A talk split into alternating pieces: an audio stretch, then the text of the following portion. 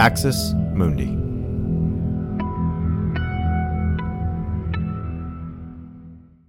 You're listening to an Irreverent podcast. Visit irreverent.fm for more content from our amazing lineup of creators.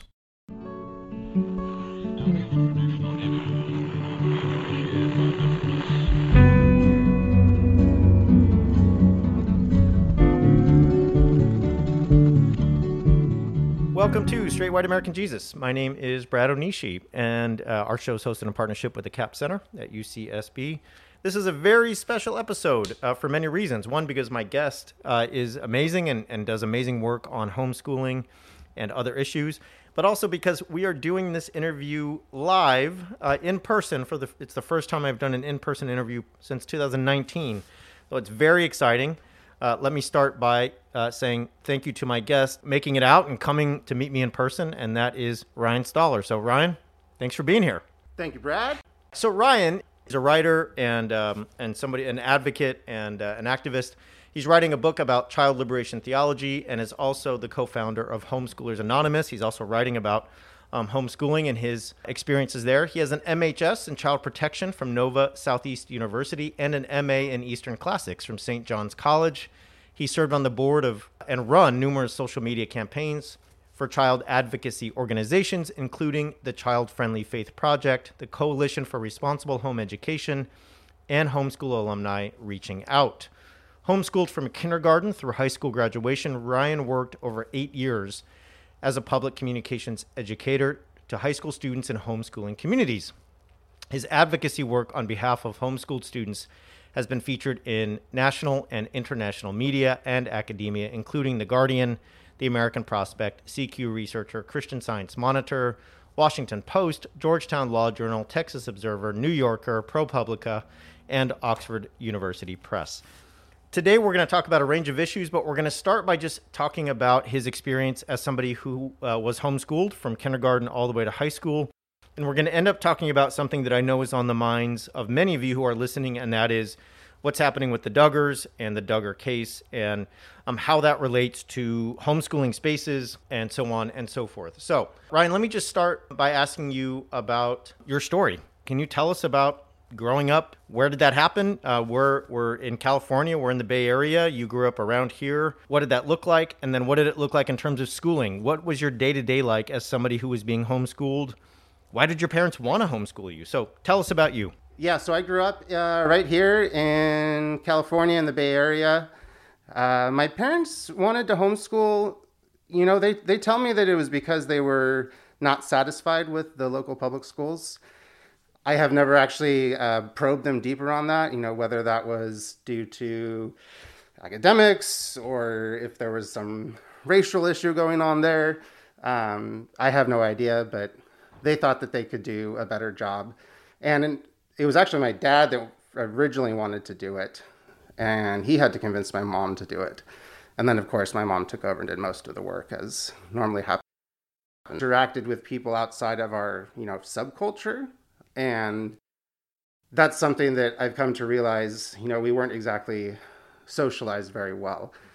I used to think we were because we. I used to think socialization was this issue of being around other people and learning how to talk and interact but it's really about getting a broader perspective on life and interacting with people that are different from you. And we definitely did not do that. Our homeschool group was pretty white, um, pretty middle class.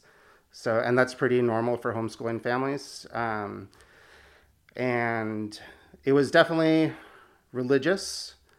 And my parents are evangelical Christians, they still are. Uh, they're definitely very conservative. My dad grew up uh, playing Rush Limbaugh on the radio. Uh, anytime we went to visit him at work, you know, the drive to and from was always Rush Limbaugh.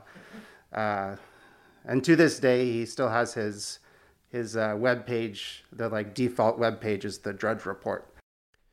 Looking back, what was a sign for you, or or a time that you realized that what you were learning was vastly different than what people might have been learning in a public school. I had no idea until I, I left that world, honestly. Um, we grew up using uh, textbooks about you know America's providential history, which is and it's really Christian nationalism. It's teaching that the United States was founded as a Christian nation, and that uh, even more extreme, you know, a lot of people would talk about how like the Bible was the founding document of uh, America. That the founding fathers based all the the Constitution, the Declaration, specifically on the Bible, and they try to proof text that. Uh, David Barton is probably the key person uh, on that project. Um, so we we grew up with all of that. We grew up uh, listening to Little Bear Wheeler. He was a guy that did like drama performances of different historical periods, and they all, of course, were from a evangelical perspective. Um, and our science was certainly uh, all creationism. Yeah. Um, I would say I would say in general, my my home the academic part of my homeschooling experience was adequate, but not with the science. Um, anything that involved science or math, honestly, too, uh, those things were definitely lacking. Yeah. For math, we had to use do like self study. We never had teachers or tutors. Uh, my parents just gave us the textbooks, and they gave us the answer keys. and I freely admit that I did look at the answer key numerous times and cheated. Your sins are forgiven. Yeah. yeah okay. Thank you. I want to come back to what fueled uh, the homeschooling movement, what inspired people like your parents to start uh, along this route. But you were raised in a homeschooling generation where there was an idea of Generation Joshua. What is that? So Generation Joshua, it's it's two things. One, it's a uh, nonprofit uh, organization started by the Homeschool Legal Defense Association. That's the uh, most powerful homeschool lobbying organization here in the United States. And they started this organization basically to train up young people to enter into politics.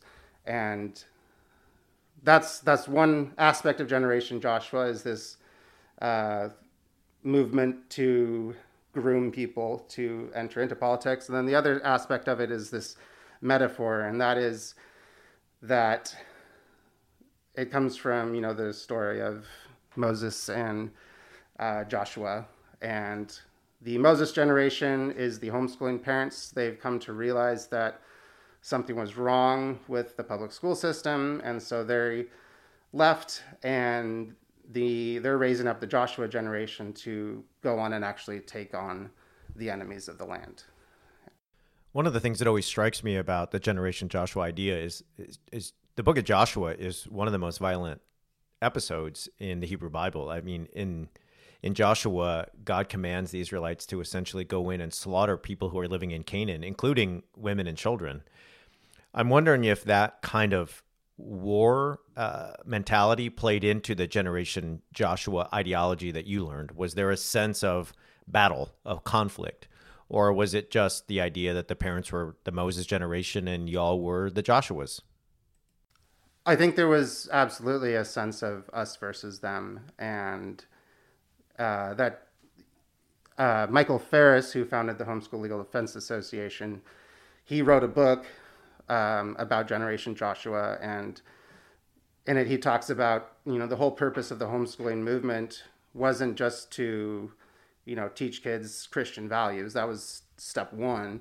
Step two is having them actually go in and take over the areas of influence and power, and he talks very directly that you know they homeschool graduates are supposed to be taking on the enemies of land. He says enemies frequently. And then the entire book is dedicated to looking at the different enemies that we have to uh, confront. And that would be enemies in journalism, enemies in uh, education, enemies in science. Thanks for listening to this free preview of our SWAJ episode. In order to get access to the full episode and so much more, become a Straight White American Jesus premium subscriber by clicking the link in the show notes. It'll take you like two clicks, I promise. In addition to getting access to this episode, you'll have access to the entire SWAJ archive, over 550 episodes. You'll also get an extra episode every month, ad free listening, Discord access, and so much more. All that for less than six bucks a month, and it helps us keep our flag up and continue to safeguard democracy from religious nationalism, extremism, and rising authoritarianism. Check it out. It's not hard, I promise. You.